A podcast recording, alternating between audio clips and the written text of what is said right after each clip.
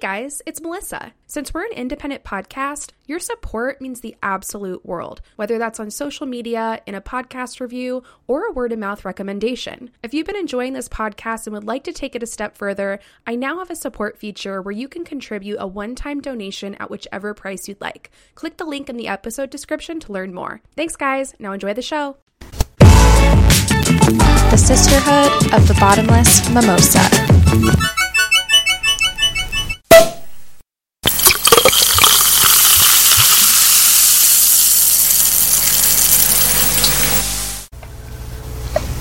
Hello, listeners. This is CJ. Welcome back to the Sisterhood of the Bottomless Mimosa. Welcome back, friends. This is Melissa. And that this is- creepy alien was CJ. And this, thank you. And this is episode 26. I was going through for a transatlantic accent. I'm sorry Oh. that you thought that was alien. It's probably just like too avant garde for you. You know what I mean? That's exactly what it was.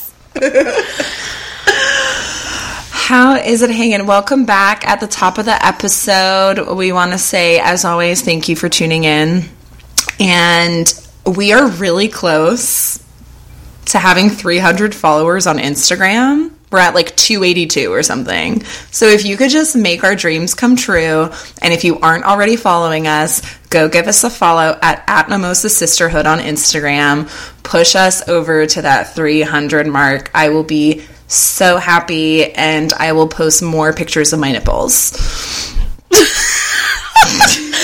Okay, well, you know what? I think I take credit for like the last 30 because I've been hardcore spamming Twitter for two days and um, basically was telling everybody on Twitter, Hi, I suck at Twitter. Go follow us on Instagram.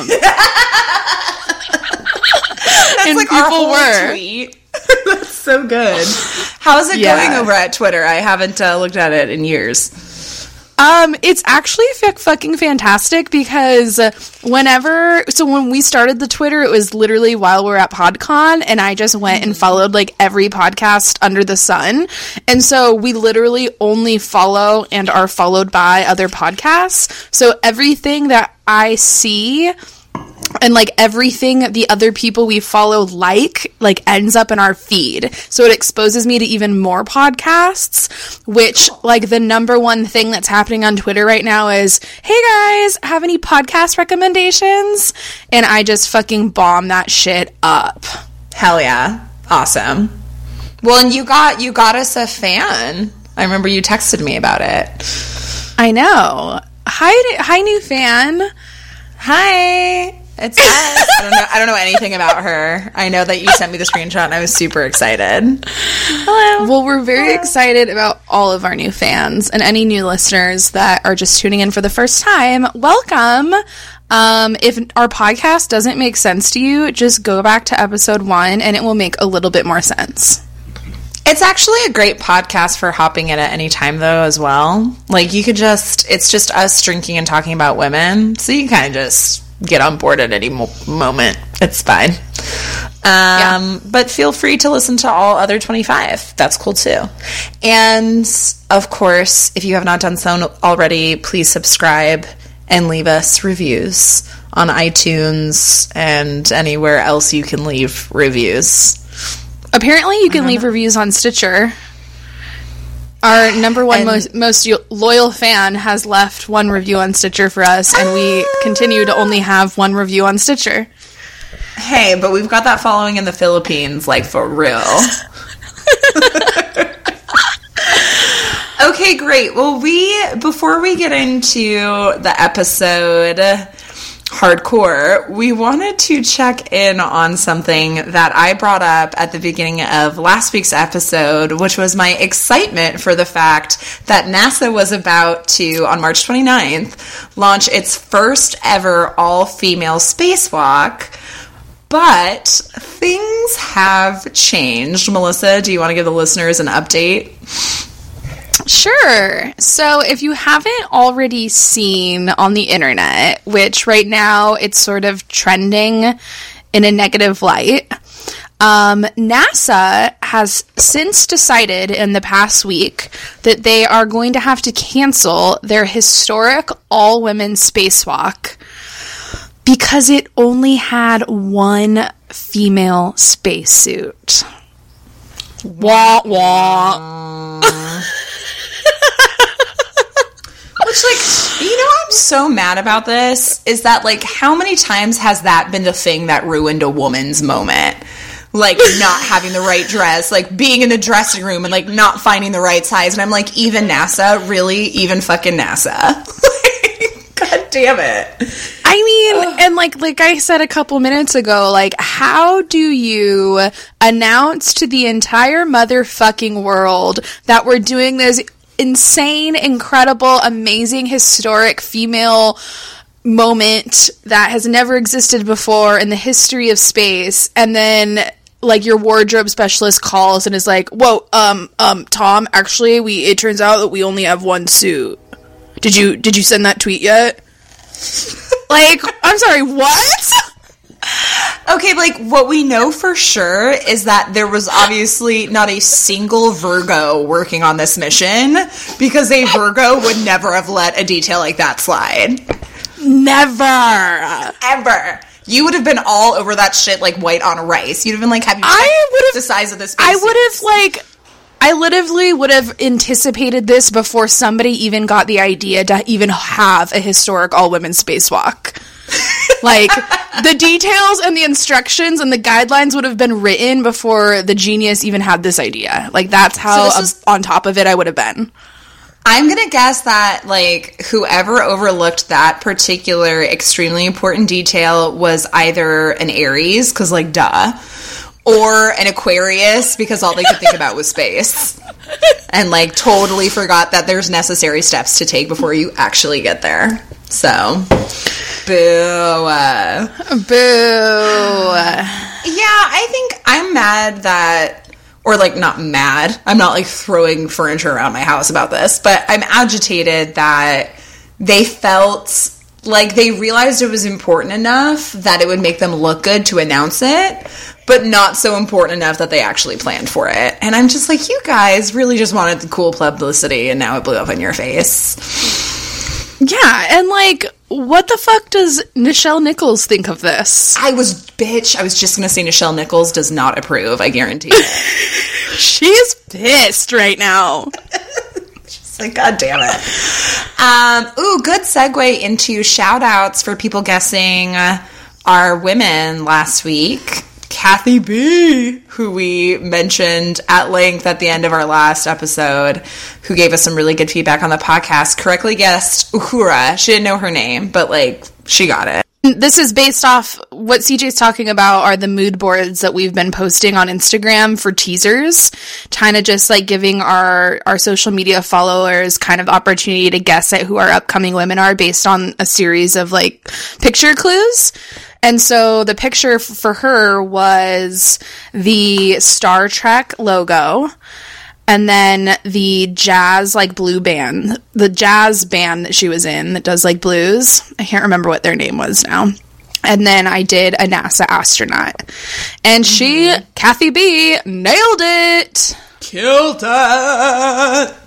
Uh, and if you, we're going to be doing those every week. So if you, that's a fun way for you guys to communicate with us. If you want to guess, we will give you a shout out if you guess correctly before the episode posts every Monday. So check those out. Mimosa Sisterhood. And uh, and on my end, Eileen, who is an old colleague of mine, correctly guessed UT Austin mathematician Karen Uhlenbeck, which I was like, damn, Eileen, like come with the fire. so I think I posted a picture of like a bunch of equations I didn't understand on a chalkboard. Uh, the UT Austin logo, which is a cattle with its big old horns. What do you call that? I don't know. Cattle horn. And like a steer Yes, yes, yes. And uh, you grow up on a farm? That was really good. And uh, and a picture of the of the Abel Award itself, because like who the fuck knows what that looks like? But she killed No. it. So big ups to Eileen in uh, Minnesota. I know she's also one of our stickers distributors. So we we appreciate you, girl. Thanks. You know what I was just thinking too? Maybe we should do like a fun little like contest where like the first person to get five right will win like a little prize of some sort. A hundred percent down with that. Okay, Official. so we've just We'll come up with implemented that later. contest now. Yeah, we'll come up with some prize at some point in time. Um, we also did our first Instagram live video at the time of this recording is today. So what is this? The twenty? What is today? Twenty seventh? I think it's the 27th. Yeah. Um, where I did a, we're just playing around with this, where I did a live wine tasting of the wine that I'll be reviewing tonight, and my nipples were definitely front stage and center. It was like a 25 second video that I did. but more of that might be coming. We'll see. If you love all of this, if you hate all of this, please contact us and let us know if we want to know your thoughts. okay. Woohoo! Well, as we get into the wine review, please picture this in your mind that both Melissa and I are drinking out of matching corksicles. So I'm very excited about that. Um, We should we should post a little picture so people can see what they look like. we should, yeah. Do you want to go first? Tell us what you're drinking. Oh, you're drinking the shit wine. So Oh. Yes, I was like very upset like all for the past couple hours knowing I would have to drink this wine tonight, mainly because uh, so I had thought that this wine was a sparkling Chardonnay, which leads me to believe one of them is, but it's not the one that I currently have at home. So so I get those wine bottles delivered to work and I've literally just left them at my desk. So I think the one at work is the sparkling Chardonnay, but the one I already had at home that I was already avoiding is actually a sparkling Chenin Blanc. Oh, so Oh, it? at least it's not the Chardonnay. So the minute that I saw that it's a Chenin Blanc, my spirits were lifted at least like an inch. So I'm not nearly mm-hmm. as depressed as I was 25 minutes ago. Um, but the wine is 2017 sparkling Chenin Blanc from California, and I believe the brand is Finke's. Nothing cool about the label other than like a snazzy font, I suppose. But it's spelled like F I N K E apostrophe S. So that's probably some like dude's last name. Um, let me try it. It's really not horrible. It's like it tastes just like a actually it tastes like a good champagne. Nice. That's Yeah. great. And it's it's bubbly, but it's not like overwhelmingly bubbly. Like I don't think this is going to give me a headache. Thanks, comma, really not horrible. I am, s- I'm, A, I'm so happy for you that it's not the Chardonnay, because that sounded gross. And B, I fucking love Chenin Blanc, and I feel like it's so hard to find at the grocery store. I can never Really? find a Chenin Blanc at, yes, I can never find a Chenin Blanc at the paycheck. Mm-mm. Hmm. I love Chenin Blanc, but I feel like it's hard to, to get. I don't know why that is. If you guys want to mail us wine, for the love of God, hit me up with some Chenin Blanc. Just Well, I to mean, this is like the third Chenin Blanc I've gotten through that wine club. So maybe you need to hit up that wine club. I actually probably should. Especially Especially the bottles are probably cheaper than what you pay at the whole paycheck. Well, and also I'm on a bike, so like anything, anytime I go to the store, a bottle of wine is taking up a lot of significant space in my backpack that could go to things like that are nutritional. So maybe something like that would actually be good. All right, you'll have to send me info. We're not going to say it out loud because they don't sponsor us. So No, fuck them. yeah, fuck you guys. All right, unless you want to sponsor us, then like, hey. I am. I'm kind of excited about my wine just because I don't think I have reviewed this kind of wine before on the podcast. It's a Pinot Gris. I don't think I've reviewed a single Pinot Gris. Have we reviewed a Pinot Interesting. Um, no. I'm also excited because I believe this is the first time that either of us, I could be wrong, but I think certainly me, has reviewed an Oregon wine. This wine is out of Oregon. Rogue Valley, Oregon, 2017. I, I honest to God do not know how to pronounce this. That the the label says F O R I S. So like four is, which part of me wants to believe that's what it is because that sounds hipster in some way. But if we're gonna match it to the way you pronounce Pinot Gris, which is spelled G R I S, then I'm gonna say it's Fleury. And you know how much I love you know how much I love French culture. So good. I've had um, probably like a third of the bottle already because I've been drinking it for a couple hours. Um, it's good. Like I don't really have any intense detailed notes on it. It's like I'm happy with it. It was of course like 18 bucks cuz I'm out of control. And uh, I feel like it's I'm probably going to drink it all tonight. It's going to go right down the hatch and I'm going to wake up tomorrow and like want to do yoga. It's going to be great. Okay, so you definitely need to take up this wine club because each bottle is like thirteen to fourteen dollars, and right. they're they're most of them like if you get to pick your own, which like is Okay. why I sucked at this because I never did because I forgot. But if you like kept up with it, you could actually get some really cool wines with really cool labels that are probably bomb as fuck delivered directly Right. to your front door, and they also come. It comes with a little like packet that gives you like a little rundown on what you're drinking. Do you see how good we would be at promoting your shit? Fucking pay us, people. Like, we will advertise for you. I'm so pumped. I'm going to go get that service that we won't name as soon as I'm done recording this episode. Oh, also, I wanted to give a shout out to the person who is absolutely not listening and whose name I do not know, but she was the woman who checked me out at Whole Foods and she ID'd me. So I want to give her a shout out, first of all, for IDing me. Because anytime someone actually, I'm 30, I'm almost 32. When people ID me now, it's like a whole celebration. There's like balloon, like confetti falls from the sky. and like, yes, like ID'd, yes. Um, but she, she looks at my ID and she goes, Oh, hey, Gemini. I was like, Was your birthday, girl? She was like, June 5th. That, I feel like Geminis are the only sign that fucking loses it for themselves like that. And I love it. Every time I get ID'd and a. Gemini, yeah, it's a thing. Like, have you ever gone somewhere and someone was like, fucking Virgo? Have you? Uh, no, Tell but me. I do that to people all the time. I'm that Virgo that does that. That's great. There should be more of that. So, Yeah. shout out to whoever you were killing it. Gemini, June 5th. Woo!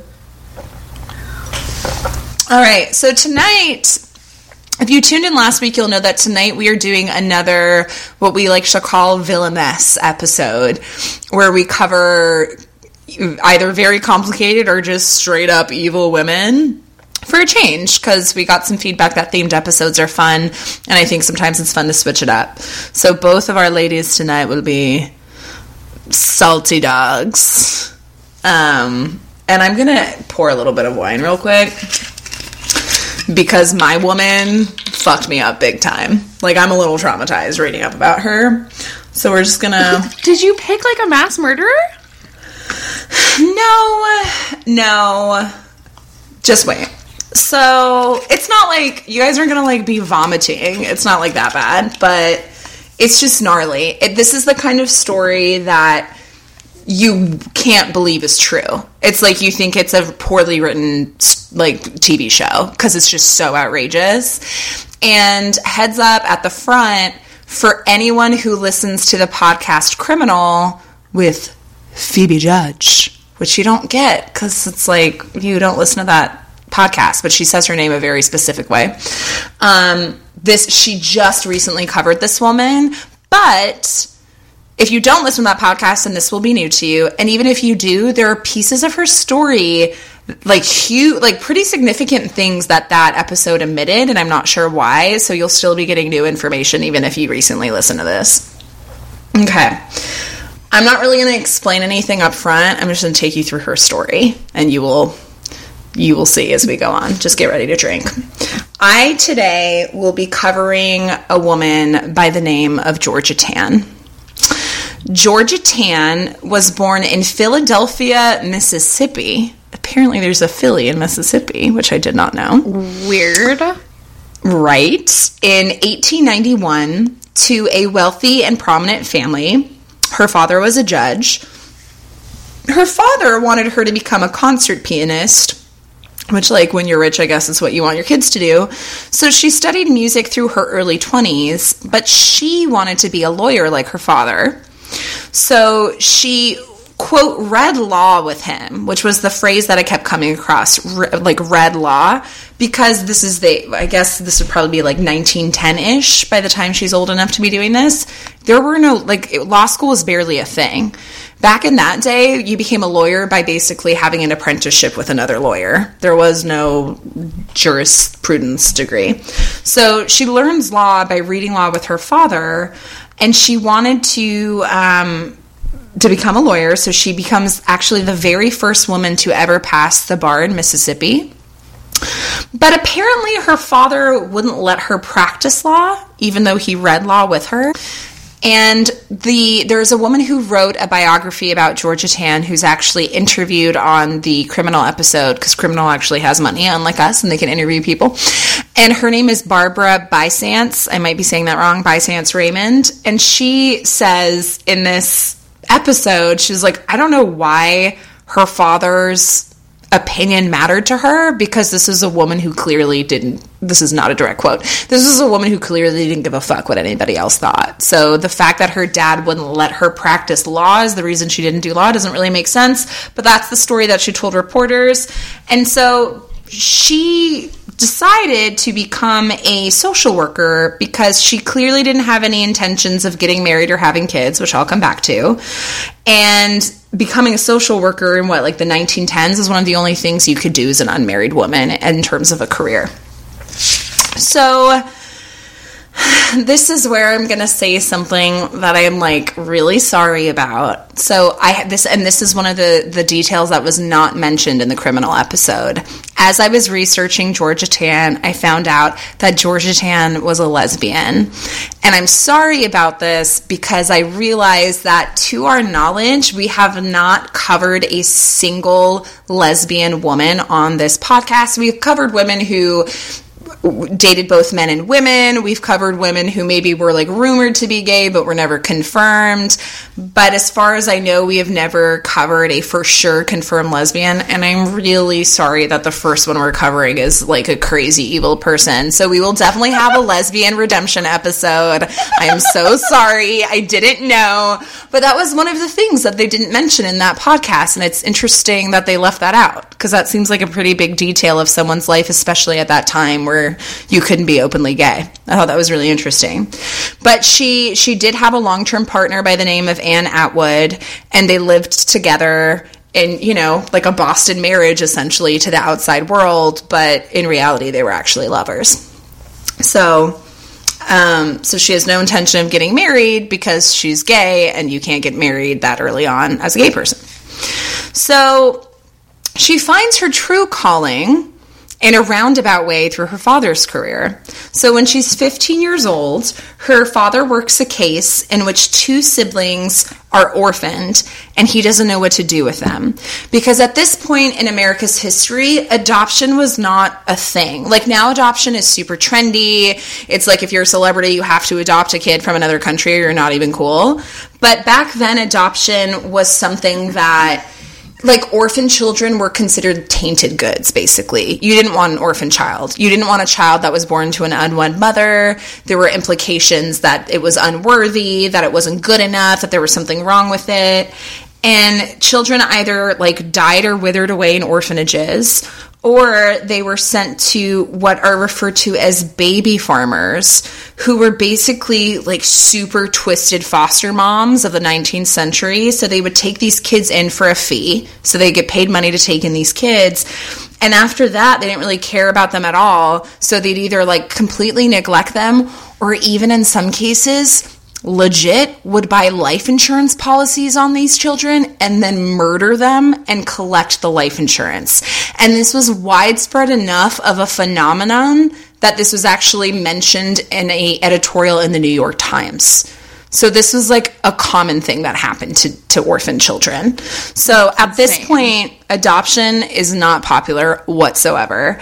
But Georgia, when her dad gets this case, takes it on herself to go around the town and speak to other wealthy families and try to convince them to take these children in, which she does successfully do.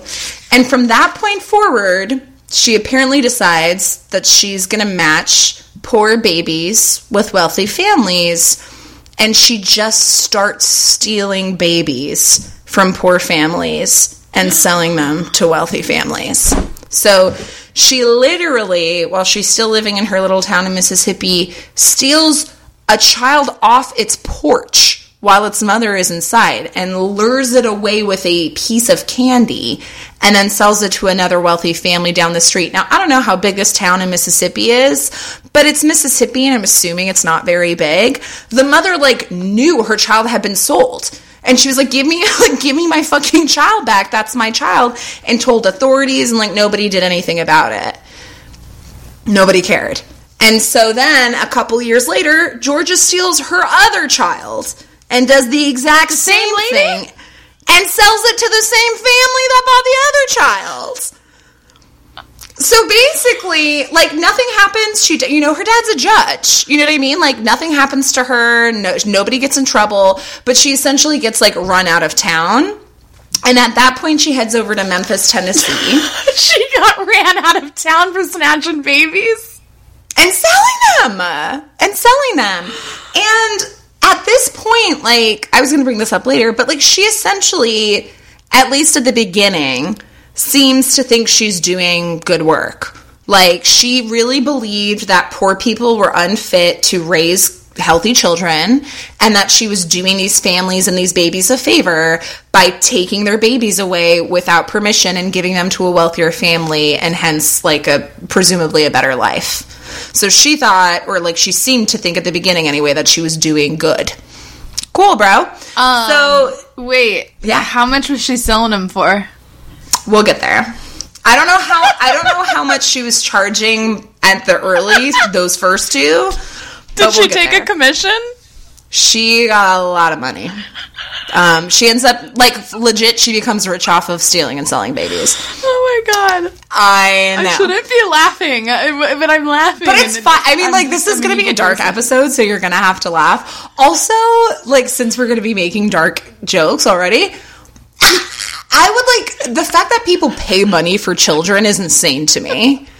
I mean, like, I get it. I don't mean to be disrespectful to people who like can't conceive or like whatever, but I'm just like, I would net like, I don't ever want to have children. So the idea that I would then like give somebody money to bring me a child is just like, it just blows my mind. Um, anyway, so she goes over to Memphis, Tennessee, where she becomes director of the Tennessee Children's Home Society. So, like, this isn't going to go well. like, not at fucking all. And I don't know how. I couldn't like figure out how this happened, why they got close, but some way, somehow, she gains the favor and the protection of the Memphis mayor Edward Hull Crump. And she starts stealing and selling babies like it's going out of style with like complete impunity because the mayor of Memphis is like her friend. And I don't know why. But like, so she is just like stealing babies like it is nothing. Here are some of her methods for obtaining the children that she got. First of all, it involved a ton of accomplices, which in and of itself is kind of creepy. One of the things that she would do, this was kind of how she started, she would tell new or soon to be impoverished mothers that their babies needed medical care. So she'd like hear a child coughing and she'd realize this was like a poor family. Oh, is your baby okay? I know a lot about babies. I think your baby might be sick. I know a place where I can get you care. I know you don't have a lot of money. You can't come, unfortunately, but I can take your baby there and they'll take care of her. And then they'd come back to her and be like, Where's my baby? And she'd be like, Oh, sorry, your baby died. When in mm. actuality, what she was doing was selling them to other families. So that was And her, so fir- like her clearly these families were aware that they were purchasing a stolen child. I don't know. That is a good question. Like, I and it seems unclear. I think at the beginning, and it sounds like maybe throughout the whole racket, like nobody wanted to know. I think like that's essentially what it comes down to. Is like nobody asked questions like this. She would falsify documents because a lot of these children were coming from like poor people. She also took babies out of like mental health hospitals if women were giving birth there. So she would make up these stories about who their parents were so that the parents adopting them would feel better about the baby. So sometimes she'd be like, this came from like an English lord that passed away, but like blah, blah, blah, blah. So A, I don't think they knew, and B, I don't think they really fucking cared. This woman showed up with a baby they wanted and they and they paid for it. You know what I mean? Like I think it was just like a don't ask, don't tell kind of atmosphere. Yeah.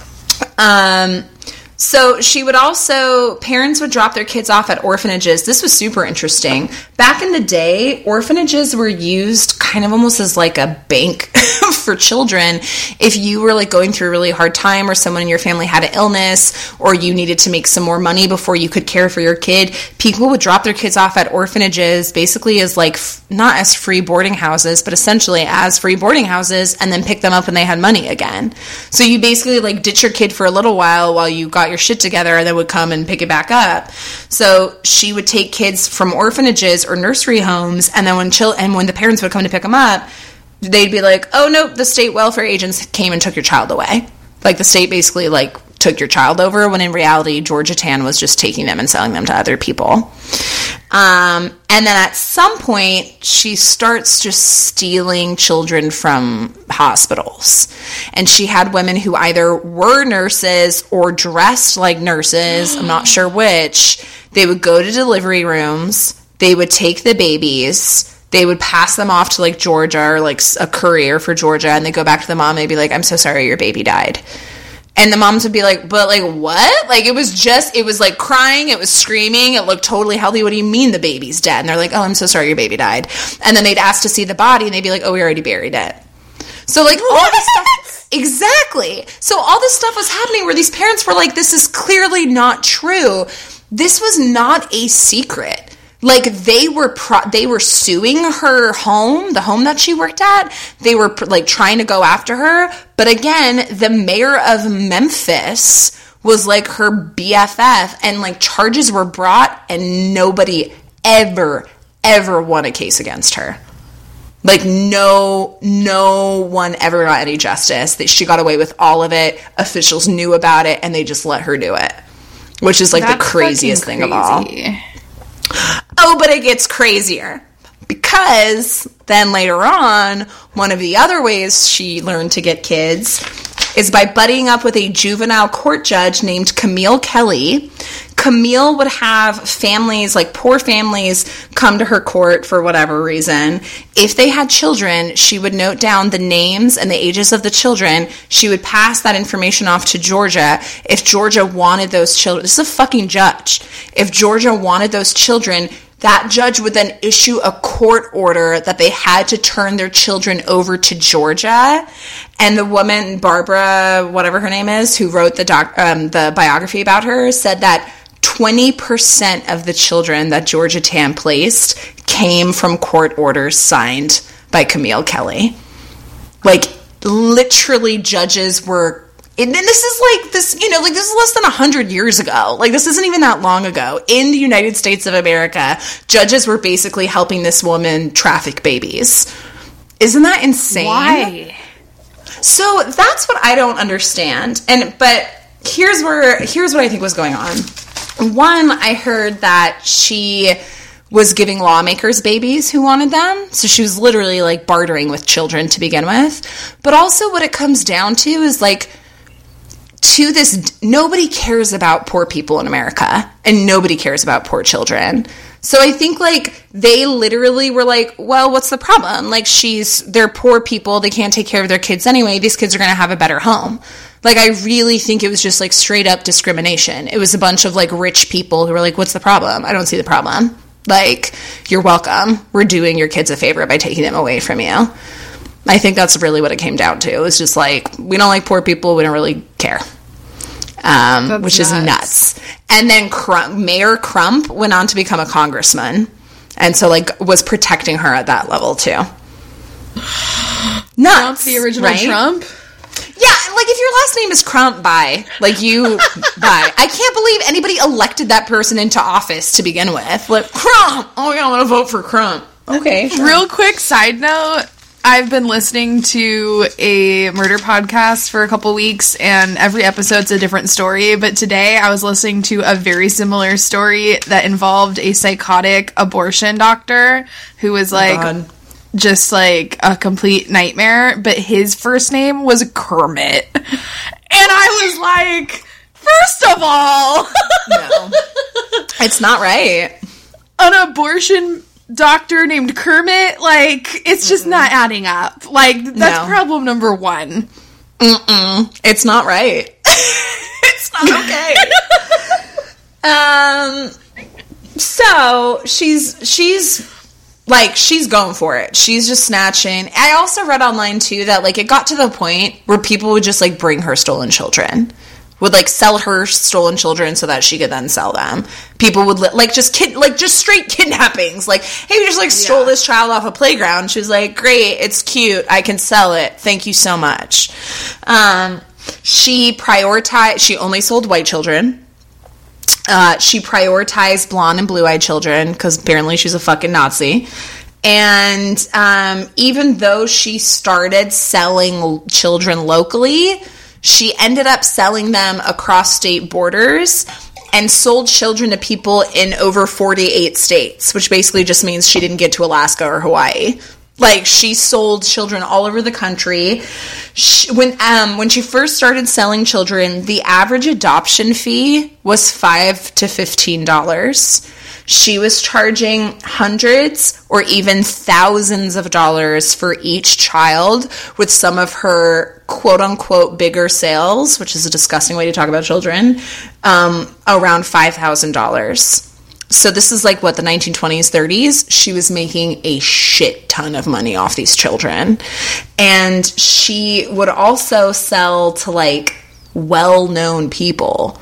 Um, Joan Crawford adopted her children through a Georgia Tann.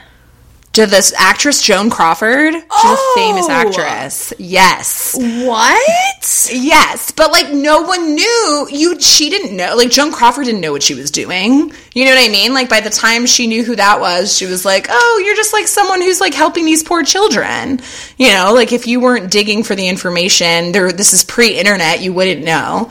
So no, no shade to Joan Crawford. She just didn't know what was going on.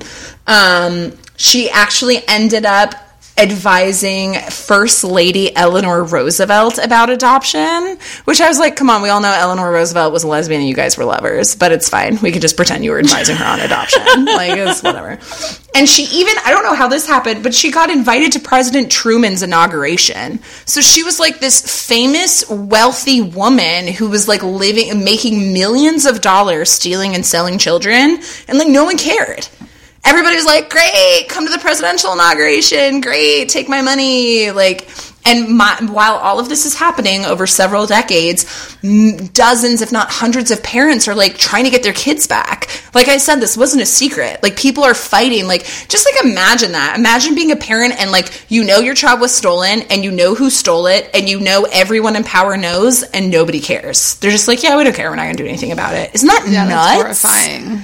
Yeah. So, um, she also would lease children out.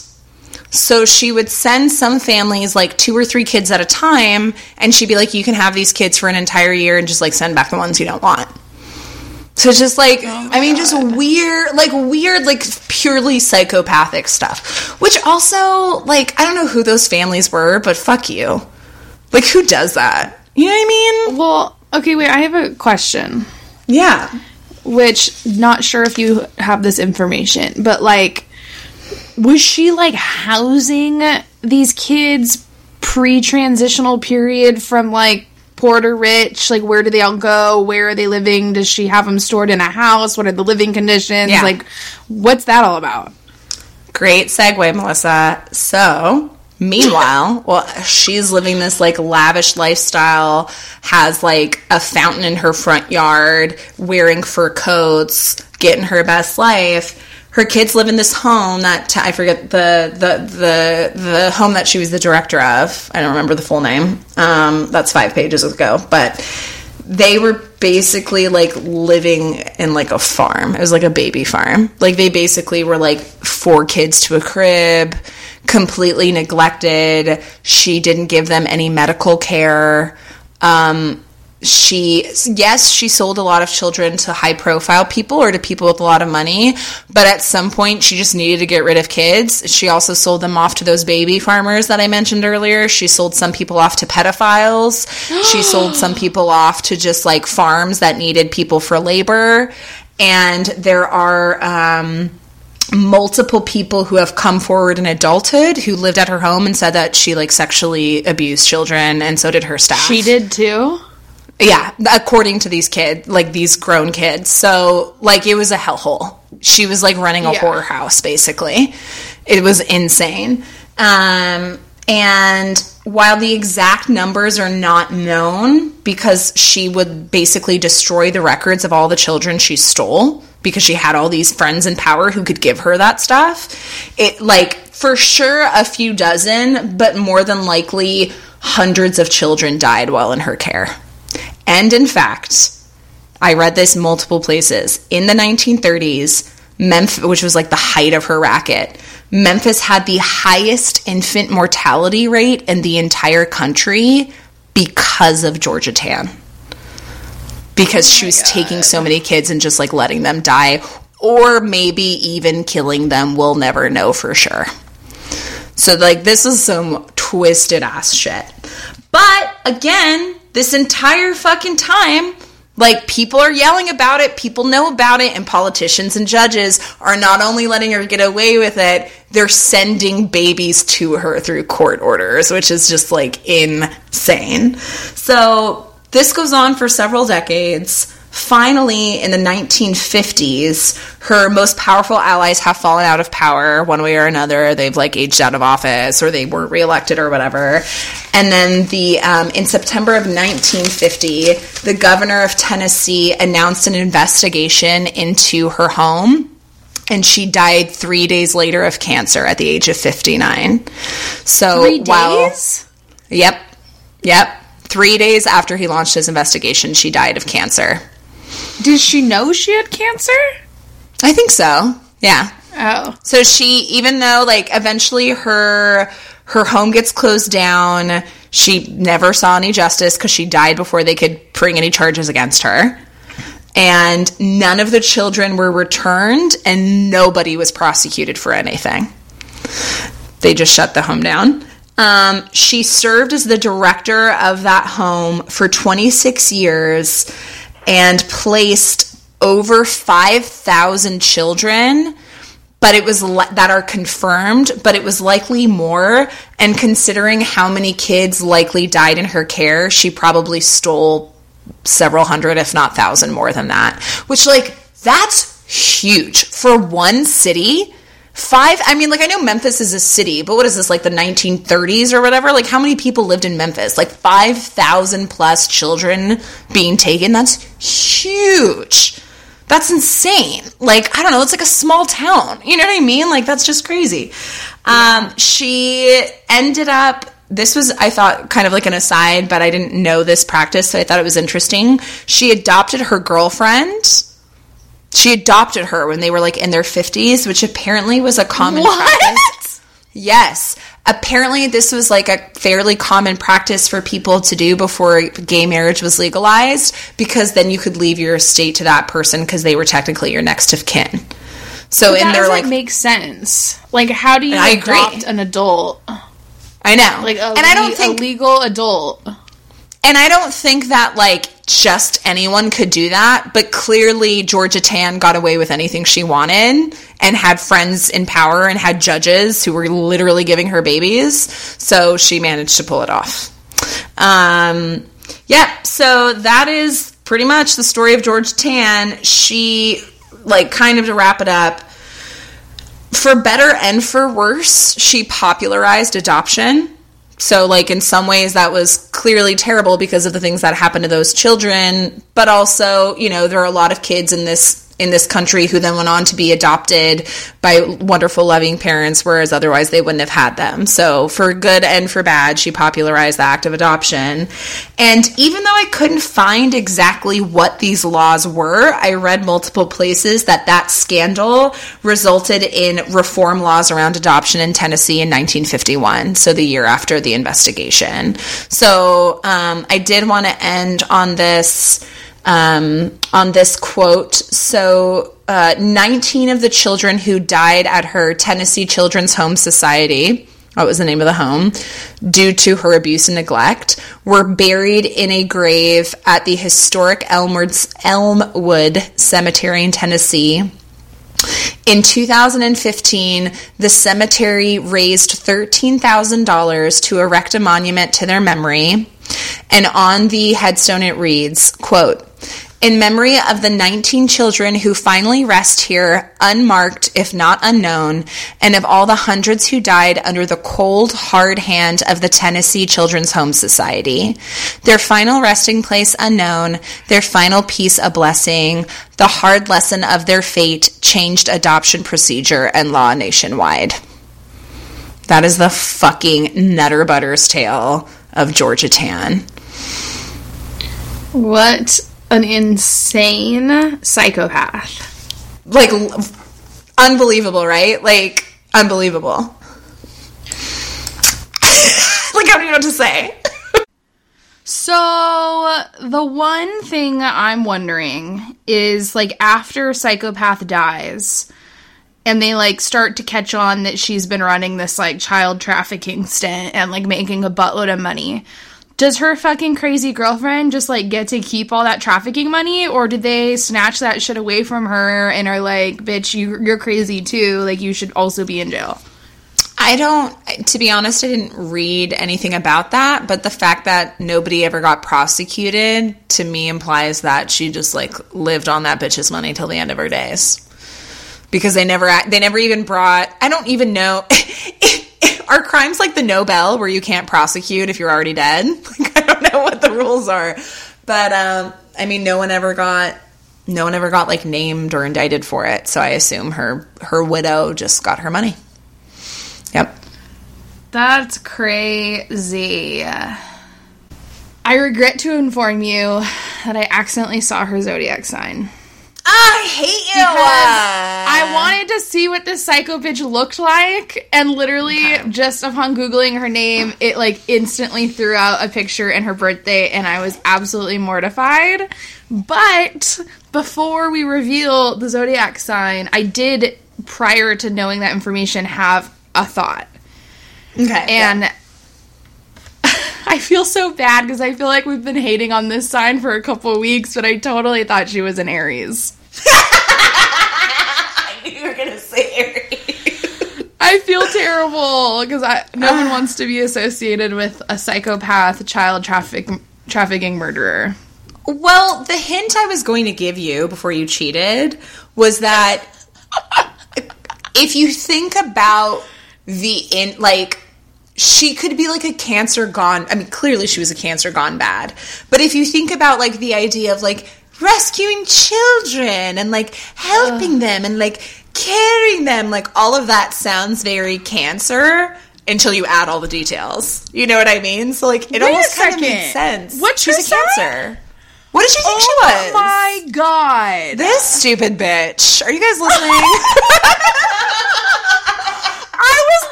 So the date that I saw was when she died, which was September fifteenth, and I thought she was a Virgo, and I was mortified. oh, you're safe. She's Okay, so then this is new information. She's a cancer. She's a Okay, cancer. didn't know that. So Okay. my cheating was ineffective. um.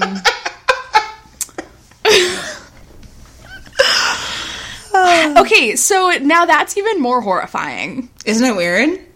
I mean, the fact that she's a cancer and did this Mm-hmm. is like literally even more mortifying. Being Right. They're Could- like the, the mother of the zodiac, Yep. the nurturer, the caregiver, the Yep. lover, the sensitive being.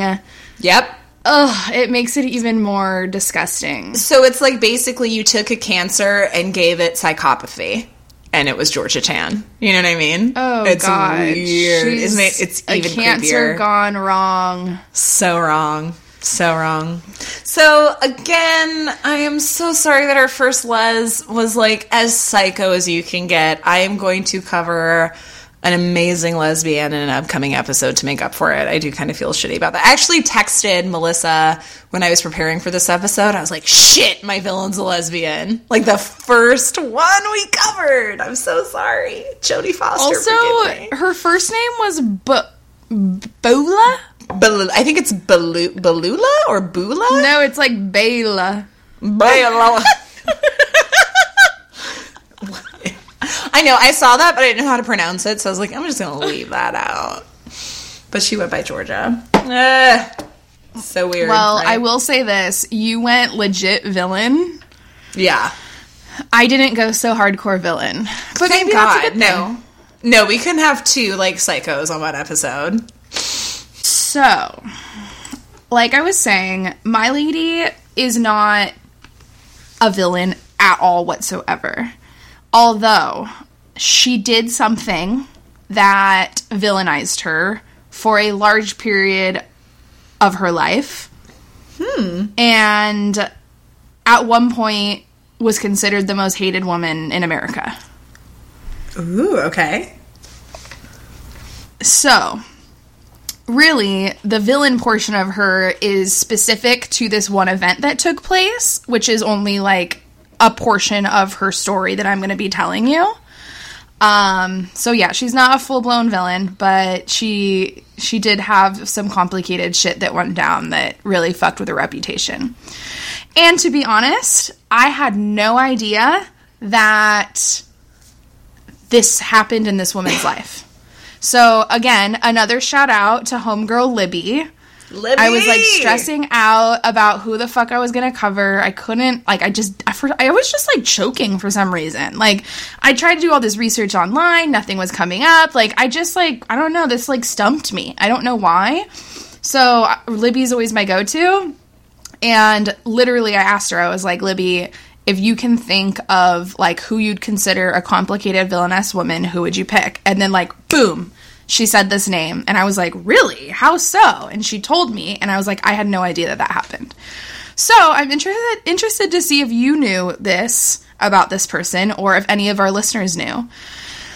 So to give up the big reveal today i'm covering jane fonda. You fucking slut bag whore. She is so high on my list. Like I was like weeks away from covering her. I love Jane Fonda. Okay, sorry. do you know how she's a villain I have I think so, but you tell me. Okay.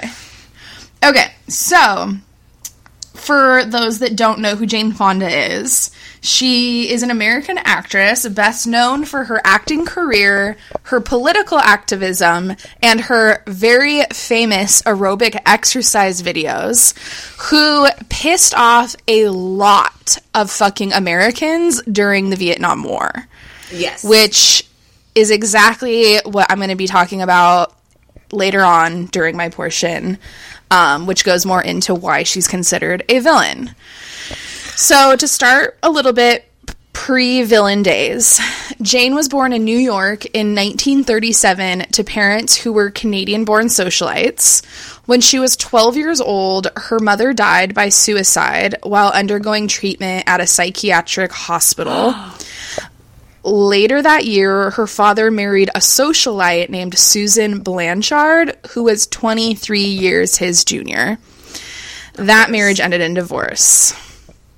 Um, as a child, Jane suffered from poor self image and lack of confidence in her appearance due to an issue that stemmed from her father. She was once quoted to say, in terms of this topic, I was raised in the 50s. I was taught by my father that how I looked was all that mattered. He was a good man, and I was mad for him, but he sent messages to me that fathers should not send. Unless you look perfect, you're not going to be loved. And this very sadly trickled on throughout most of her life, even into her later years, which I'll discuss later. Um, when Jane was 15, she taught dance and became interested in acting, and she even had a modeling career that landed her on the cover of Vogue twice. After dropping out of college, she went to Paris for six months to study art, and when she came back to the United States, she met director Lee Strasberg for a meeting that would ultimately change like the course of her life forever. She was quoted to say, I went to the actor's studio and Lee Strasberg told me I had talent, real talent. It was the first time that anyone, except my father, who had to say so, told me that I was good at anything. It was a turning point in my life. I went to bed thinking about acting. I woke up thinking about acting. It was like the roof had come off my life. So her film career began to take off in 1960 with the debut in the movie called Tall Story. She continued to juggle Broadway and acting for quite some time, and in the late 1960s, she recreated herself as some type of sex kitten, which came under the direction of her first husband, who was the French filmmaker Roger Vadim. She soon decided to shed that sex kitten image and take on more serious dramatic roles, which landed her her first Academy Award nomination in 1969 for the film They Just Shoot Horses, Don't They? A renowned film critic, Paul Kael, reviewed the film in The New Yorker, and he said this about Jane. She has been a charming, witty, nudie cutie in recent years, and now gets a chance at an archetypal character. Jane goes all the way with it, as screen actresses rarely do once they become stars. She doesn't try to save some ladylike part of herself, the way even a good actress like Audrey Hepburn does, peeping at us from behind vulgar, vulgar roles to assure us she's not really like that. Jane stands a good chance of personifying American tensions and dominating our movies in the 70s as Bette Davis did in the 30s. No, wait, is it Betty Davis? Yeah, Betty Davis. You got Betty Davis eyes. um, That's exactly what I thought So- of when you said that too. well, it reads Bet, and I'm like, I know it's not Bet. So, two years later, she took her home her first Academy Award playing a prostitute in the murder mystery called Klute. Or Clut, I don't know. Prior to shooting, Jane spent a ton of time interviewing several prostitutes and madams to ensure that she was playing the role perfectly. During this time in the 70s, Jane was enjoying her fame as an actress despite some setbacks for her ongoing activism. And this is when we get into the drama and where shit hits the motherfucking fan. So, Jane was known to engage in a lot of political activism in support of the civil rights movement and in opposition to the Vietnam War after having visited France, which brought her into contact with leftist French intellects who were opposed of war. She supported Huey Newton and the Black Panthers in the early 1970s, stating, quote, Revolution is an act of love. We are the children of revolution, born to be rebels. It runs in our blood. In April 1970, Jane, along with Fred Gardner and Donald Sutherland, formed the F- the Free the Army Tour, which was abbreviated as FTA, which was an anti-Vietnam War roadshow that visited military towns along the West Coast with the goal of establishing a dialogue with soldiers about their upcoming deployments to Vietnam. So the name Free the Army was a play on the show's expression, which was fuck the army, which in turn was a play on the actual army's slogan, which was fun, travel, adventure. Huh. Okay. Like, I'm sorry, what? I have never heard that before, and like, if that's what you think the army is, don't join. I mean, like, what? Like, how? If that isn't false advertising, like, I don't know what is. Yeah. Yeah. Fun, travel, adventure. Come join the army. Yeah. Come, Insane. Especially during Vietnam. Come, come, come step on a landmine. Fun. You got to travel to Vietnam. It was fun. And the adventure was like got blown to smithereens. Welcome to the army. god. Fucking crazy. Terrible. So during this little tour that they did, the dialogue that they collected during this tour was from servicemen and women, and it was used in a movie called FTA, which was released in 1972, and it contained strong, frank criticism of the war. And this was something that she participated and produced and like published out into the world. She also spoke against the Vietnam War at a rally organized by VVAW, which is the Vietnam Veterans Against the War. She raised funds for VVAW, and for her efforts, she was rewarded with the title of Honorary National Coordinator.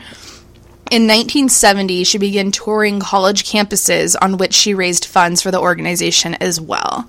So she was like hard, just hardcore out there, being like, fuck the war, don't go to the war, the war is bullshit, what do you think about the war? Like, she was super, super, super active in spreading all kinds of negative voice on the topic.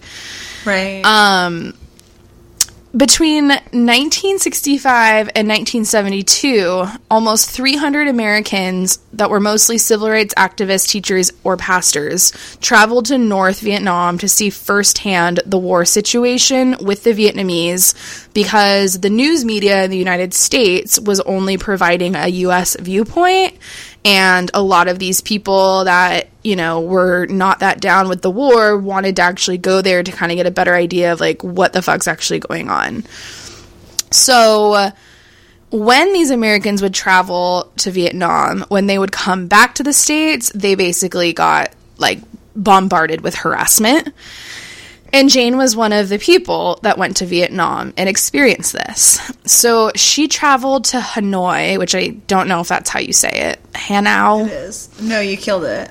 Hanoi? Yeah. Okay. You're killing she it with these off the cuff pronunciations. Laura. She traveled to Hanoi in July 1962 to witness the first-hand bombing damage to their dam system.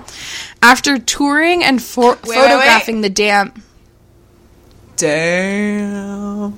oh my god! I'll drink to that. I couldn't help myself. I couldn't help it. Well, to be honest, they were called dike systems, but I didn't want to keep saying that. And so I looked can't. up what is a dike. I looked up what is a dike system, and it told me it was a dam. So I changed it to dam. This is the accidental lesbian episode. it clearly also backfired because you're you. Um, so after touring and photographing the dam systems in North Vietnam, she believed that the United States had been intentionally targeting these systems along the Red River. But a columnist named Joseph Kraft, who was also touring North Vietnam at the same time and who witnessed the same damage to the dams, he didn't believe that that was the case, and he reported that um, the damage to the dams was incidental and that he believed it was being used as proc- propaganda by Hanoi. So this kind of feeds more into Jane and her participation in Vietnam and us needing to kind of figure out what was she there on like with like biased pretenses? Like did she show up to Vietnam with intent to be like everything I'm looking at is proof that the war is wrong. Or did she show up to Vietnam with with the intent to like actually get the truth and I feel like that kind of trickles into some of the backfire that happened with Jane and almost starts with this exact moment where she was like, the US is bombing these dams. And this other person's like, no, the fuck they aren't. This is literal propaganda. Mm. Like, you're a moron. You're being brainwashed. Like, open your mm. eyes. Mm. So, the scandal really broke out when she visited Hanoi and she was photographed seated on an anti aircraft gun, which tr- developed into a controversial photo that was released to the entire public world and outraged basically every American on earth at that time, which earned her the nickname Hanoi Jane. So, uh, have you seen this picture? No, I was just gonna Google it. Actually, I'm just gonna. Google So she Jane. is young, beautiful. She has an army hat on, and she's basically like sitting on like what would appear to be like a gun attached to a tank, and she just has like a big shit-eating grin on her face, and she just has like all these Vietnamese army men behind her. So like it literally looks like she is like Team Vietnam on the tank, ready to start firing at the United States.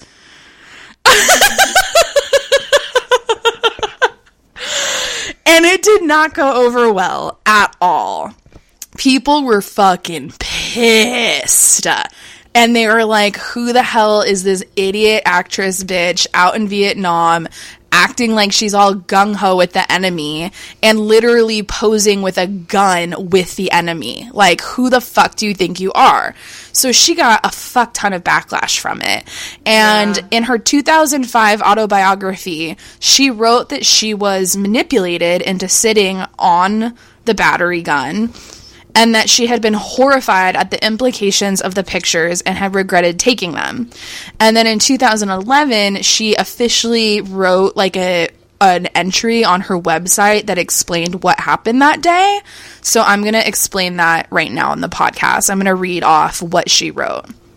So this is what she said, quote, direct from her website and like literally her her written statement as to what happened behind that photo.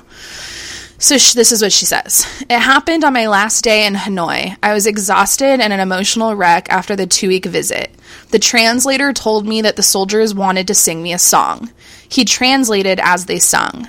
It was a song about the day Uncle Ho declared their country's independence in Hanoi's Ba Dinh Square. I heard the words, quote, all men are created equal. They are given certain rights. Among these are life, liberty, and happiness. These are the words Ho pronounced at the historic ceremony. I began to cry and clap. Quote, These young men should not be our enemy. They celebrate the same words Americans do. The soldiers asked me to sing for them in return, and I had memorized a song called Day Ma Di, which was written by anti war South Vietnamese students. I knew I was slaughtering it, but everyone seemed delighted that I was making an attempt. I finished. Everyone was laughing and clapping, including me. Now, here is my best honest recollection of what happened. Someone who I don't know led me towards the gun, and I sat down, still laughing, still applauding. It all had nothing to do with where I was sitting. I hardly even thought about where I was sitting. The cameras flashed. It is possible that it was set up, that the Vietnamese had it all planned. I will never know. But if they did, I can't blame them. The buck stops here. If I was used, I allowed it to happen, a two minute lapse of sanity that will haunt me forever. But the photo exists, delivering its message regardless of what I was doing or feeling. I carry this heavy in my heart. I have apologized numerous times for any pain I may have caused servicemen and their families because of this photograph. It was never my intention to cause harm. So, she fucked up. Which, like, again comes back to, like, Jane, what the fuck you doing in Vietnam? Well, wait. What do you mean by that? Like, like, one, if you're going to Vietnam to, like, figure out, you know, what's happening in the war and to, like, get the Vietnamese side of their story and to, like, bring it back to the United States to help change societal opinion on the war, like, why are you ending up in situations where it's like backfiring against you and now you're being kind of like positioned as now an enemy against your whole country? Mm-hmm. Like are you there alone do you have people with you like who's watching your back like are you like are you being careful in terms of who you're meeting who you're talking to like you know My number one thing, I was like, do you have a translator? like, is there a translator here with you? Like, Well, and what it sounds like is there wasn't an American translator there with her. Right. It was like a which Vietnamese translator there with her. Right, right. Which is like precarious because who knows? You know, that's a lot of trust you're putting in a person. You know, yeah. It's a Um, lot of but I think trust her- that you're I mean- putting. No, go ahead. Sorry. it's it's a lot of trust that you're putting into a situation. I don't know. Like I feel like her intentions were absolutely pure and she went with like this great plan and idea of like I'm going to bring peace. Like this is about peace and like no more lives dying and like let's end the war and let's like have a treaty and like, you know, whatever. But it's like you got you got fucking used. Like they put you on a tank laughing and giggling and photographed it and sent it to your fucking country. Like how did you end up in that situation? So like on top of her posing with this fucking gun and like looking like a moron giggling on top of this like fucking tank, she then goes on to so like she was still in Hanoi after this happened and she did a couple radio broadcasts on the Hanoi radio throughout her 2 week tour there. She commented on the v- visits to the villages, the hospitals, the schools and the factories that were damaged in the war, denouncing US military policy in Vietnam.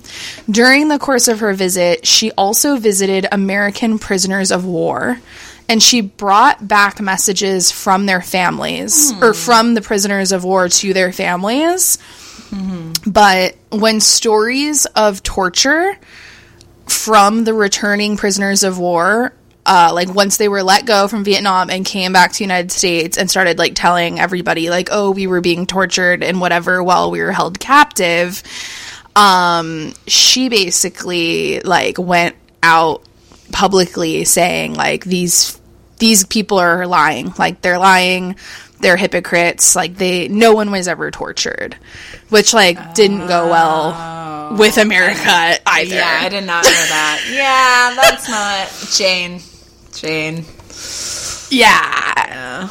Like because like the prisoners of war that she saw while there were like chilling. But like she saw like what a handful of people in comparison to however many they had so she right, was like, like, what are they gonna do? Be like, and here are tortured prisoners. Come, like, you know what I mean? Like, what? Yeah. Word, so when these prisoners of war came back and were like, "This is what we went through," she was like, "You're a liar." Uh, But it's just like, l- like, come on, like, come on, you know. all right. I was defending her at that point. I I'm like, I gotta get off the train on that part, though. You fucked up there, Jane. Like it's just like zip it up a little bit. Like stop while you're ahead.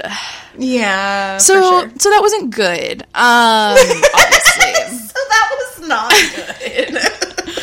for sure. um like she literally qu- was quoted to say these were not men who'd been tortured these were not men who'd been starved these were not men who'd been brainwashed and why. Like, what made? do I don't know. Why she was No, like, these like, I- aren't the men. like i just think yeah i think either the men that like say like maybe men that she did see then were later freed and were like oh no we'd been tortured. And she just for whatever reason was ah, like no you hadn't been Word. whether that meant they were tortured after she left, tortured long before she arrived, they looked a lot better that day than they had other days, like I don't know, but she seemed to believe that she knew what was happening with the prisoners of war and like it came across like very distasteful and disrespectful. Or that's like, do you remember during the campaign when Donald Trump literally like mocked John McCain for being a prisoner of war? Yes. Uh, And I'm like, I don't even like John McCain, but like, I would never shit on his military record or the fact, like, what? Like, there's just certain things you're not allowed to critique if you haven't been in that situation. And like, being a soldier and a prisoner of war, I'm going to put on that list. you know what I mean? Like, I'm like, Yeah. I haven't done it. I can't say shit. Like, that's not my place. Donald Trump shouldn't be Yeah. talking shit about it, and neither should Jane Fonda. yeah, exactly. So because of her tour of North Vietnam during wartime and the rumors that started circulating about her visit, resentment against her among veterans and currently serving U.S. military still exists. For example, when a U.S. Naval Academy ritually would shout out at night, Good night, Jane Fonda. All the. Sorry, sorry. the entire company of midshipmen ones most of them who had never even been born when Jane was protesting during the Vietnam War replied in response, "Good night, bitch." And like this was like a literal practice that took place with these US Navy this, I don't know Academy people. so- it's so petty that it's so funny to me.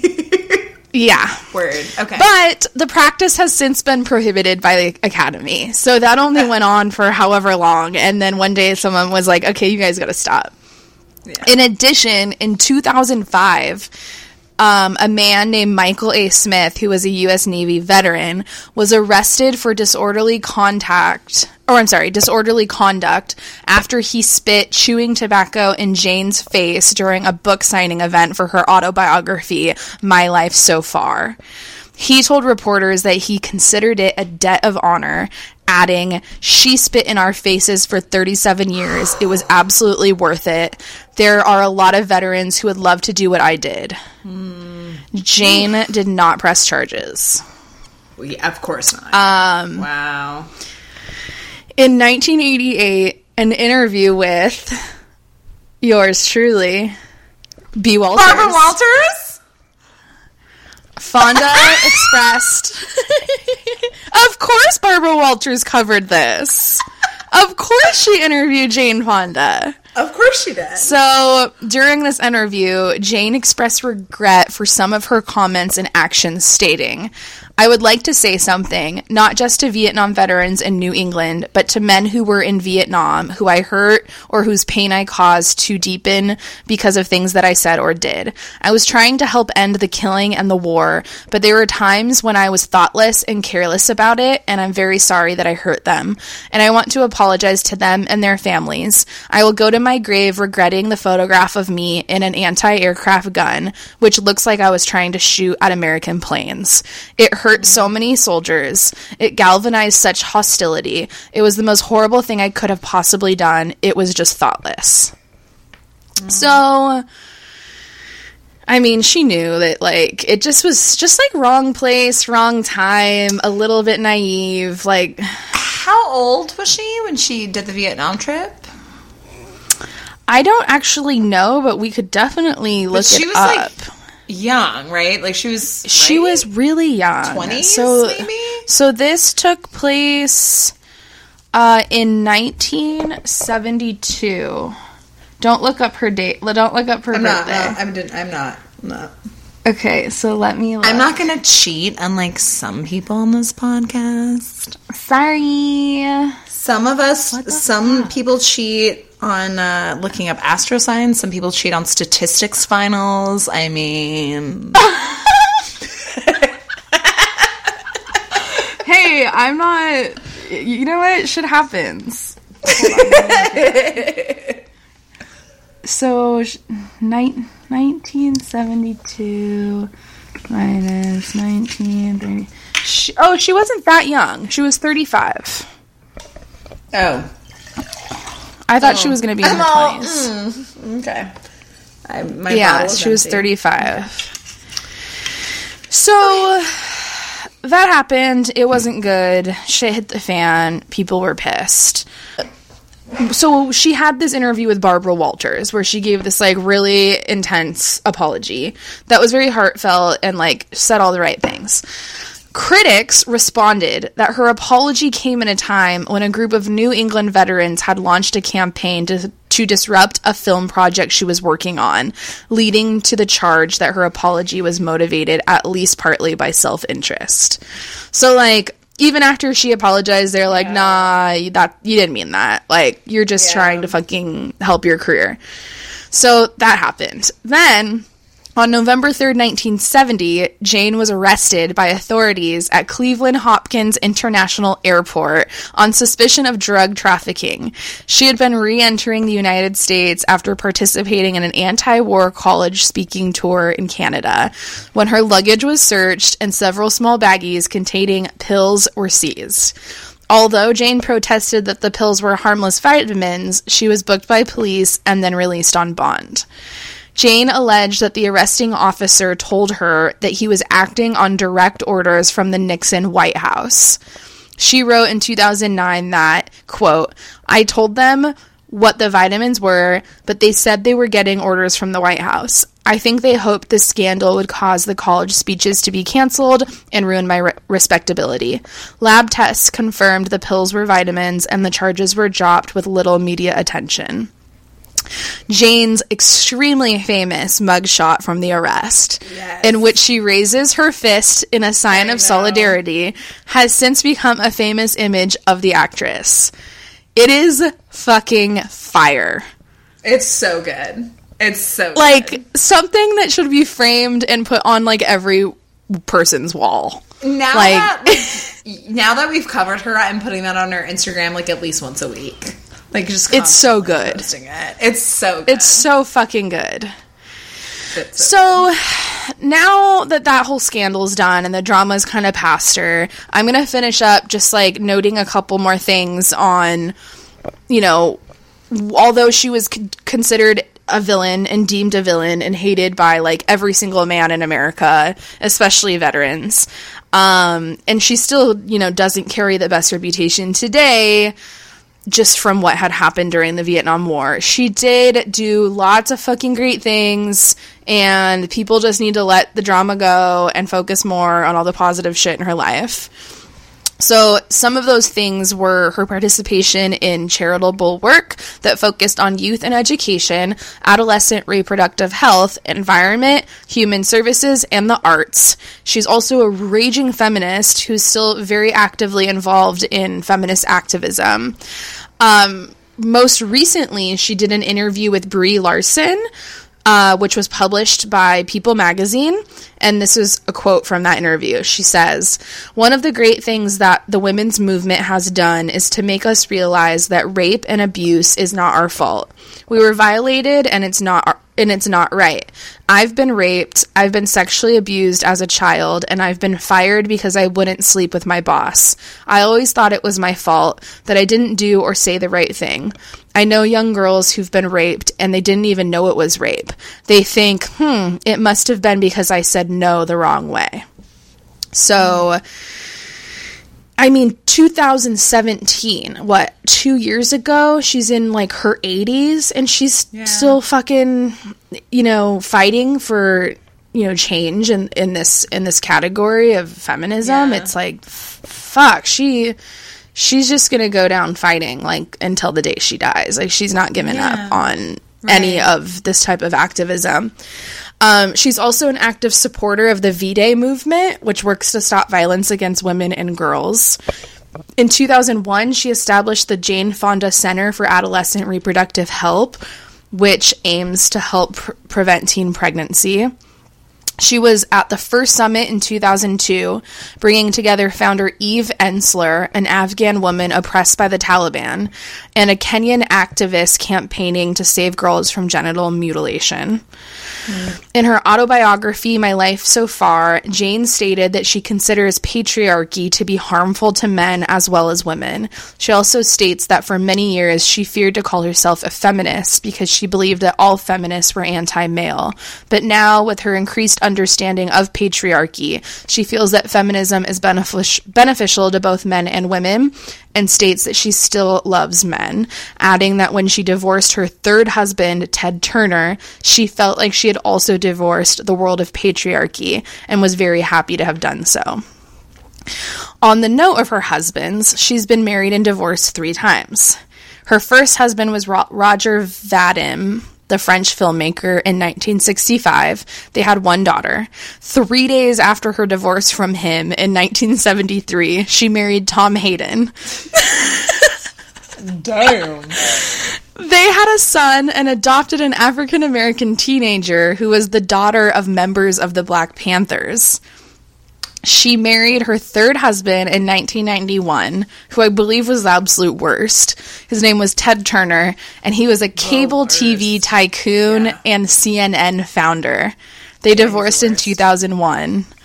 From 2009 to 2017, she was in a relationship with record producer Richard Perry. And then just a couple more things. So she stated that up to age 62, she always felt she had to seek the validation of men in order to prove to herself that she had values as a person, something she attributes to the early death of her mother, leaving her without a female role model. Yeah. As a consequence, she attached herself to alpha males, some of who reinforced her feelings of inadequacy despite her professional success. She said, quote, "Some men have a hard time realizing that the woman they're married to is strong and smart, and they have to diminish that because it makes them feel diminished. Too bad we have defined masculinity in such a way that it's so easily shamed." Um, She grew up an athe- atheist, but she turned to Christianity in the early 2000s. She describes herself as being outside of established religion with a more feminist slant and views God as something that lives within each of us as a spirit or soul. She practices meditation and yoga. In mean, her same. adult right? That's why I kept that in because I was just like laughing, like, get it, girl, you know? Um, in her adulthood, Jane developed bulimia, which took a toll on her quality of life for many years, an issue that also affected her mother, who committed suicide when Jane was 12. On the subject of her recovery from bulimia, Jane said, It was in my 40s, and if you suffer from bulimia, the older you get, the worse it gets. It takes longer to recover from. I had a career, I was winning awards, I was supporting nonprofits, I had a family. I had to make a choice. I live or I die. She was also diagnosed with breast cancer and underwent lumpectomy in November 2010, and she has since recovered. Today, she's 81 years old, and she's currently starring in the Netflix TV series Grace and Frankie. Yes, she is. She is alive and well. And to end on a quote, she says, quote, It's never too late, never too late to start over, never too late to be happy. And that's Jane Fonda. This is gonna be the longest episode ever. Like I don't even. I have so much to say. I don't know what I should say. What are your thoughts? In summary, Well, like again, I don't think Jane Fonda's a villain at all, but I thought she was kind of a I thought she was kind of a twist on a villain and like so good. Such kind of like choice. Yoko Ono. Like Yoko Ono is a fucking villain. Everyone hated her because she broke up the Beatles. Everyone hate hated Jane Fonda because she fucking accidentally had a photo taken of her that was misconstrued, and it like it it it sucked. Like it was bad. People were pissed, and she her whole country felt like she was betraying them, and I couldn't imagine what that feels like. Like it's like I piss off like a friend, uh, my boss, a boyfriend, my mom, and like it feels like shit. I piss off my whole country. Like what the fuck? Like I don't even know what that means. Especially when she thinks she's doing a good thing right like she's going over there with like very good intentions and and even with like good intentions for americans like i don't want these young men to go die you know and then she and that's what and that's what everybody took away from it was this one picture that was like oh he's Yeah. yeah betrayed us la, la, la. Yeah. yeah yeah I mean, so yeah, like I just feel like this is another episode of here's a woman, she slipped up and like really Yeah. didn't slip up. She just something happened and it wasn't even an accurate just like depiction of what really happened, but it was the first opportunity for her to get slammed on and the whole world took it and ran with it. Yeah. I mean, I think like the things that stand out to me, like she could have been someone who never did any of that. She could have been someone, she was like this beautiful came from a very elite family, I guess, because I don't know what socialite means. I guess it just means you're rich and you get to be pretty. Like, you know, like she could have had a life where she didn't have to care about anybody. And the fact Yeah. that she stuck her neck out like that, like regardless of what your views on anything are, like I think that's worthy of respect. Like you could have just been this little princess in a castle, but you took a stand on something and you went with it and you might have fucked up and you might have made mistakes, but you took ch- you took chances and you were really brave and you were really vulnerable and I think that deserves respect regardless. I also think it's this interesting thing.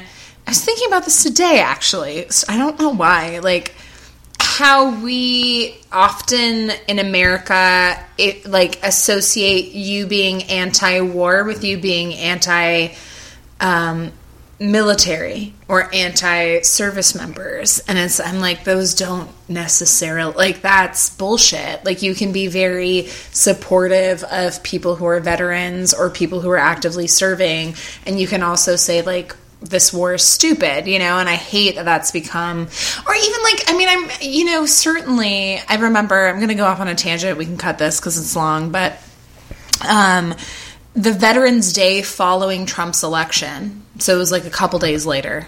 I forget the exact, but it was literally like three days after the election. And I remember because we had been at a part, my uncle had just retired, and our, my entire family was in town, and we had gotten plastered.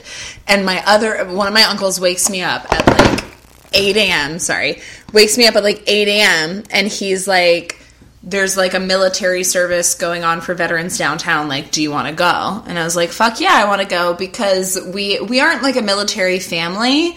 But there's a ton of military members in my family. So it's not like I was raised by like military service people, but it's a big part of our family. And um, we went down to this Veterans Day ceremony, and this black man who was a civic leader in the in my hometown was giving a speech about what it means to be a veteran and his son who's in the Marines. And this is like three days after Trump gets elected, right? So there's like all of this racial stuff around the Trump election, and and he talks about how he sent this email to his son of like as a active member you have to serve the president that's the top of the chain the military is all about hierarchy and he didn't necessarily like go off on this but like i like listening to him it was this idea of like even as an active member you can completely disagree with your orders right? Like you can completely like Yeah. hate what your president is doing. You can completely like hate what the war you're fighting is but like you have to do it. That's your job. That's the commitment you've made. That's the promise that you've made. And so even even people in active duty don't necessarily agree with the work that they're doing. And maybe they do and maybe they don't.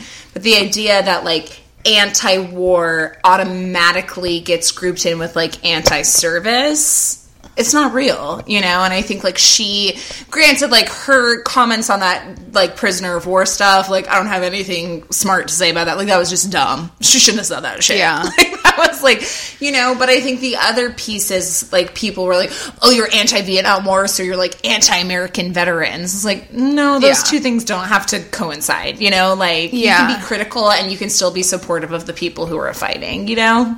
Yeah. Yeah. Yeah. So And you know what else though? Like think of you know, her being this huge celebrity, this great popular American actress, this model, like showing up to Vietnam and like you know touring the villages and the hospitals and like Yeah. meeting with the their servicemen and like trying to like get an understanding as to like where are you at in this war how are you guys feeling as a Yep. community and like I I I doesn't surprise me that as like them being a country that's currently in war, like that's a huge advantage for them. Like, oh, this American celebrity's here and she's like feeling our shit. Like she's like not necessarily on our side, but she's here Yeah. cuz she's trying to make an impression and like I it I have no doubt that they probably strategize how to take advantage of that. and yeah. it's totally unfortunate that she was a little bit ignorant to that. yeah. I think like I think she definitely was ignorant to that and I think totally. But like also like having spent so many years of her life actively you know opposing the war and as far as she'd go to the funding and the colleges and the tours like she wasn't just like somebody that talked about it on twitter one day like she was putting in fucking work and i Yeah, bet like when she got Exactly. there and was like seeing it and living it and being a part of it like she was even more engulfed into it and like Yeah. She was in such like a euphoria or like you know it was so out of this world that it's very easy to get caught up in stuff like that where Yeah. all of a sudden this picture gets taken and you're like holy shit like when did that even happen like you know Yeah. you're just like you're not so it's not like I don't. I think it's un- really unfortunate that that she was villainized as hardcore as she was. Um, just and it was just a shitty scenario. And also, like, where was her publicist? Like, who the fuck was there, like, having her back? You know. Yeah. And like in the research that I did, I couldn't find like that she went with a group.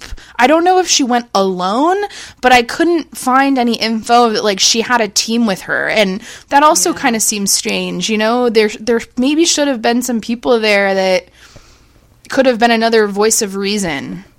Or like, But I that's feel what like I was thinking when you were talking about it too. I'm like, is that strange? Because this is pre-social media. When like you know nowadays people would be thinking about that shit immediately, and they'd have a whole team of people already ready and like controlling all. You know what I mean? But like back then. I could see how she could end up in that photograph and in that situation because we weren't yet totally primed for like at any moment someone's going to take a picture of you and you have to be ready. Even celebrities because it wasn't like that yet. You know, like this is pre Yeah. this is pre social media, and so But also like shout out to Jane Fonda for like going uh-huh. through that. yeah, and like literally being 81 and like still acting and having like a hit show. no, she's killing it. Yeah, Yeah, like she couldn't be put to rest. Like it didn't even matter how thick that scandal got. Like she she just fought through it and like just kept her career going.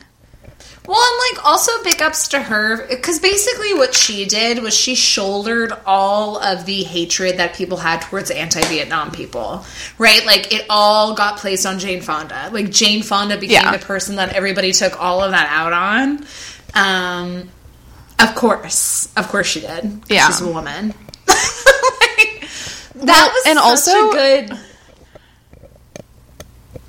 No, I was just gonna say that was such a good pick for a villain. That's like there's so much to talk about with Jane Fonda. Good job, you and Libby. Good job.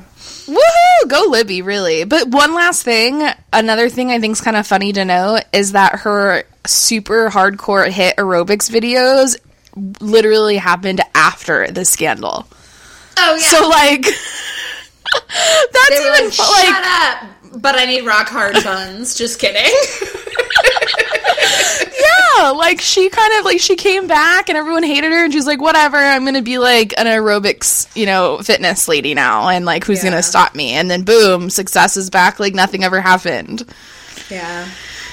Well, it Yeah. makes me think of So- when you. I think we were talking about Juliette Gordon Low when we were talking about like kudos to any woman or person who's born into a ton of privilege and then goes on to do something. Yeah, great with it. exactly. You know, Yeah. you could have just been like a spoiled little brat, but instead you decided to try to make a difference in the world, and like you didn't have to do that. That was a choice that you made, and that's awesome. Yeah. Shout out to Jane Fonda. You're fucking Jane awesome. Fonda. You're killing the game. What do you I'm think so mad you covered her, but also really happy. I, I had planned to cover her as a non-villain, but that was a good choice. I uh, okay. Sign. Do you think I'll be able to guess? Um, I don't think it's too out of left field. So she has to be like an error of fire, right? Correct. She's Right? one of those two Okay. elements. Okay, I'm like she can't be water earth. Um, is she air? She is not air. Okay. She is a fire sign. Sagittarius. Boom! Okay, great.